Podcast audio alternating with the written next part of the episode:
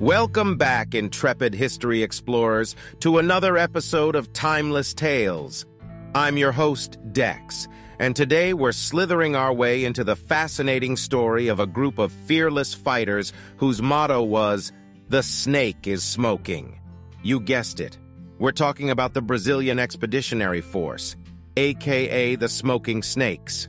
So buckle up, because we're about to dive into their role in World War II and uncover their impact on the Allied victory. Also, a big shout out to World War II Daily on Instagram for suggesting this show idea and providing information used in its production. Now, you might be wondering, what was Brazil's stance during World War II? Well, at first, Brazil tried to remain neutral, attempting to juggle relations with both the Allies and the Axis. But as the war raged on, Brazil couldn't stay on the sidelines forever. After a series of attacks on Brazilian merchant ships by German U-boats, Brazil decided to join the fight on the side of the Allies in 1942. Let's take a closer look at some of these key incidents. The Baependy Incident, August 15, 1942. The Brazilian steamship Baependy was en route from Rio de Janeiro to New York when it was torpedoed by the German submarine U-507, resulting in the loss of 270 lives. This tragic event marked the beginning of a series of attacks on Brazilian merchant ships in the South Atlantic. The Araraquara Incident, August 16, 1942. Just a day after the Baependy attack, the German submarine U-507 struck again, sinking the Brazilian passenger ship Araraquara off the coast of Sergipe. This attack claimed the lives of 131 passengers and crew members. The Annibal Benevolo incident, August 17, 1942. Continuing its deadly spree, the U-507 torpedoed and sank the Brazilian ship Annibal Benevolo near the coast of Bahia, resulting in the loss of 150 lives. The Itagiba and Arara incidents, August 17, 1942. On the same day as the Annibal Benevolo attack, the U-507 sank two more Brazilian ships, Itagiba and Arara, near the coast of Bahia. The Itagiba suffered 36 casualties, while the Arara, a naval vessel repurposed as a merchant ship, had 20 of its crew members killed. These tragic incidents underscore the devastating impact of unrestricted submarine warfare on both military and civilian targets. They also highlight the importance of protecting trade routes and the vital role of naval forces during times of conflict. And that's where the smoking snakes come in. This nickname was given to the Brazilian Expeditionary Force, or BEF, who fought alongside the Allies in Europe. Their emblem featured a snake smoking a pipe, which symbolized their determination to fight. As the saying in Brazil went, it's more likely for a snake to smoke a pipe than for the BEF to go to the front and fight. Well, guess what? The smoking snakes proved everyone wrong. They were deployed to Italy in 1944, joining the Allied forces in the Italian campaign. The BEF was a force to be reckoned with, comprising around 25,000 soldiers, including infantry, artillery, and even an Air Force squadron, the 1st Fighter Group. The Smoking Snakes played a crucial role in several significant battles. Their most famous engagement was the Battle of Monte Castello.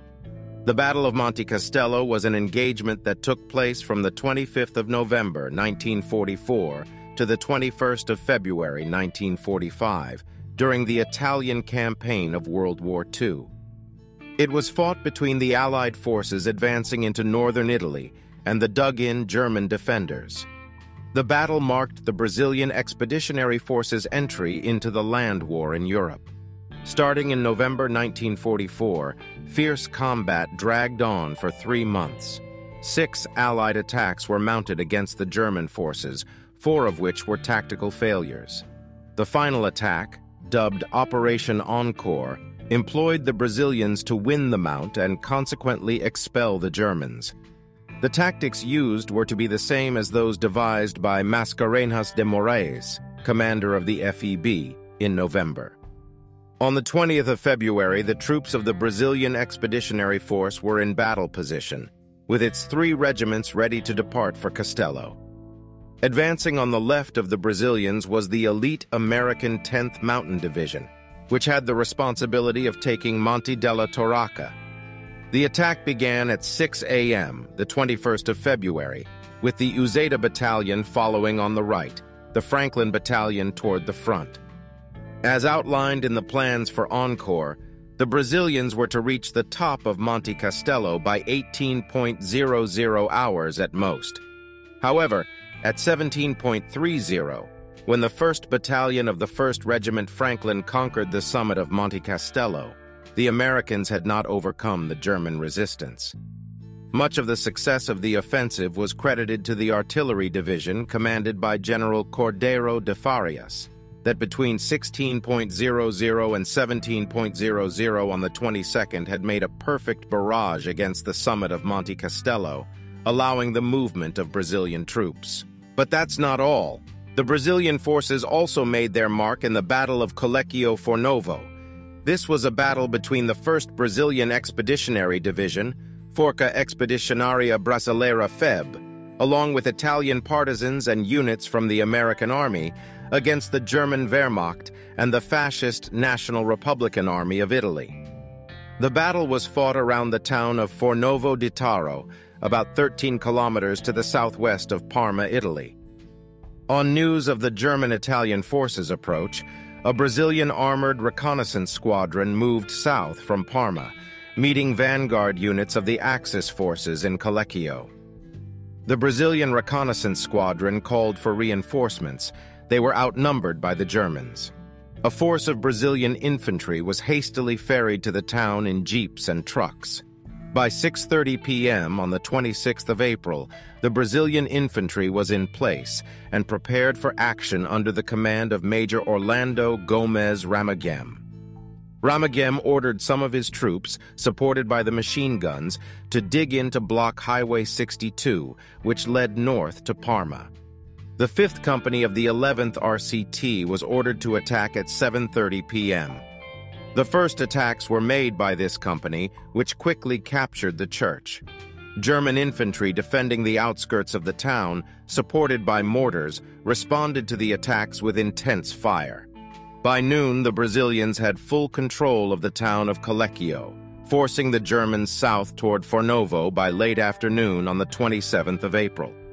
Prisoners taken in the battle at Collecchio confirmed partisans and rebels' reports that the 148th Division was in the area of Fornovo di Taro, trying to put the Allied advance at halt. The Allied forces attacked this position at 6.30 p.m. on the 28th of April. The defeat at Collecchio and follow-up attacks in Fornovo convinced the German commander that defeat was inevitable. At 10 p.m., General Otto Fretter-Pico sent emissaries seeking a ceasefire while terms were discussed. On the 29th of April, he surrendered the 148th Division intact. So what was the impact of the smoking snakes on the Allied victory? While the BEF might not have been the largest or most famous force in World War II, their contributions to the Italian campaign were significant. They showed that even a country with limited military resources could step up, adapt, and play a crucial role in the fight against tyranny. Their bravery, determination, and fierce fighting spirit earned them the respect and admiration of their fellow Allied forces. It is also worth highlighting several key individuals who played important roles during their time in World War II. Let's take a look at a few of these notable figures. Major Brigadier Nero Moura, Nero Moura was the commander of the 1st Fighter Group, the Brazilian Air Force squadron that fought alongside the BEF in Italy. Under his leadership, the 1st Fighter Group carried out numerous successful missions, providing critical air support to the Brazilian ground forces and other Allied troops. Moura's pilots were known for their skill and bravery, earning them a distinguished reputation during the Italian campaign. Captain Arlindo Lucio da Silva, Captain da Silva, also known as the Hero of Montese, was an infantry officer who played a pivotal role in the Battle of Montese. He led a group of Brazilian soldiers in a fierce defense against a German attack, holding their position despite being heavily outnumbered and outgunned. Captain da Silva's courage and determination earned him the admiration of his fellow soldiers and a place in the annals of Brazilian military history. Sergeant Max Wolff, Filho Sergeant Wolff was another highly respected figure within the Smoking Snakes. He led a reconnaissance platoon that was known for their daring and successful missions. Wolff was killed in action during the Battle of Montese, but his legacy of bravery and dedication to the cause lived on in the hearts of his comrades. These individuals, along with countless other brave soldiers, were instrumental in the success of the Smoking Snakes during World War II. Their dedication, leadership, and courage played a crucial role in the Brazilian Expeditionary Force's contributions to the Allied victory. And there you have it, folks. The story of the Brazilian Expeditionary Force, the smoking snakes who proved that when it comes to fighting for freedom, anything is possible, even a snake smoking a pipe. Their courage and tenacity in the face of adversity serve as a reminder that even the most unlikely heroes can make a difference in the world. Thanks for joining us on this adventure through history. If you enjoyed this episode, don't forget to subscribe and leave us a review. Tune in next time as we uncover more captivating stories from the past. I'm Dex, and until then, keep exploring those timeless tales.